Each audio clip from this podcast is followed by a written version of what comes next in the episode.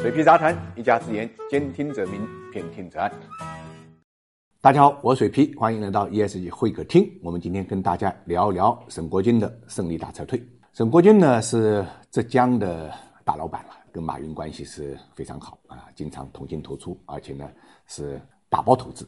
随着马云的寂寞啊，沈国军最近两年低调了很多啊。最近引起大家关注，主要是因为他把手中的上市公司叫银泰黄金呢卖给了山东国资。从我们的角度来看啊，这就应验了那句话，叫有一种胜利叫做撤退。所以有人也说沈国军这一回玩了一把胜利大撤退。那么之所以说胜利，主要是在于这笔买卖的价格。我们看到十二月十二号，银泰黄金宣布啊。沈国军把这个五点八亿股份啊，以不超过一百三十亿的价格转让给了山东黄金。计算一下，我们就知道啊，银泰黄金的估值大概是六百二十一亿。这个价格公布之前，银泰黄金的市值实际上只有三百六十三亿。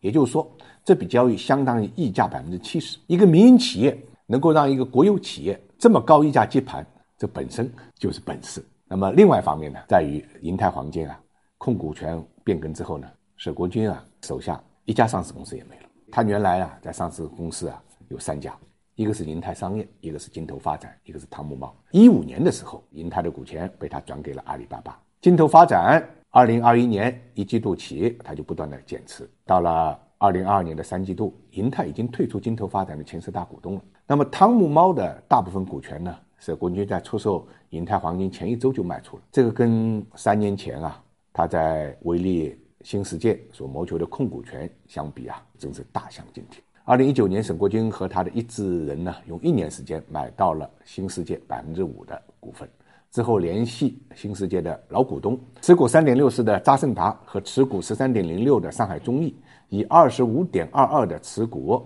一举超过上海国资，成为新世界的第一大股东。而且在权益变更目的中间呢，沈国军一方呢强调了对于第一大股东地位的重视，但是呢，掌握实际控制权的这上海黄浦区国资委啊是寸土不让。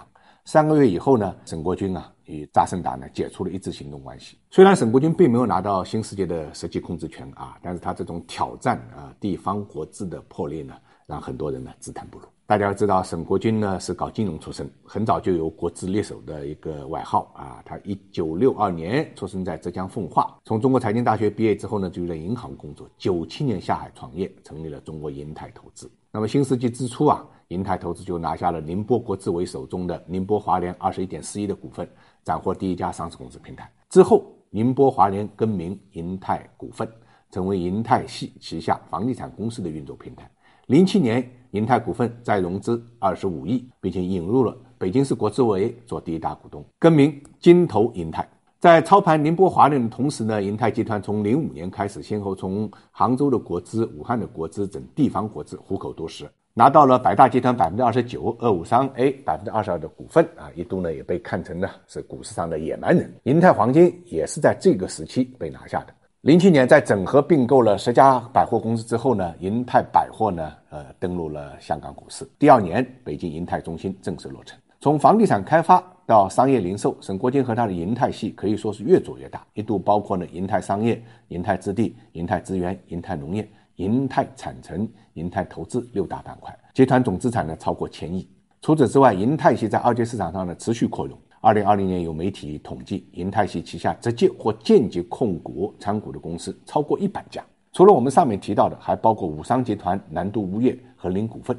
沈国军呢，跟马云呢都是浙商，两人呢都在杭州啊，私交呢很好。自从认识之后啊，投资呢啊互相有交集。二零一零年，沈国军发起成立了浙江网商银行，也是呢马云云峰基金发起人之一。一三年的时候，菜鸟网络成立啊，银泰持股三十二，沈国军呢出任 CEO。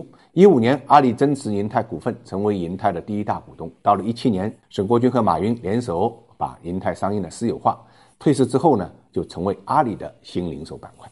几乎所有跟马云有关的项目跟公司，多少都能看到呢沈国军的影子。现在沈国军虽然不再控股上市公司了，但是呢，他的资产呢还在运营，尤其是阿里系关联甚密的银泰投资啊，沈国军呢有百分之九十二点五的股比。那么这个公司近年来累计投资的就超过八十家了，总资金大概是两百亿。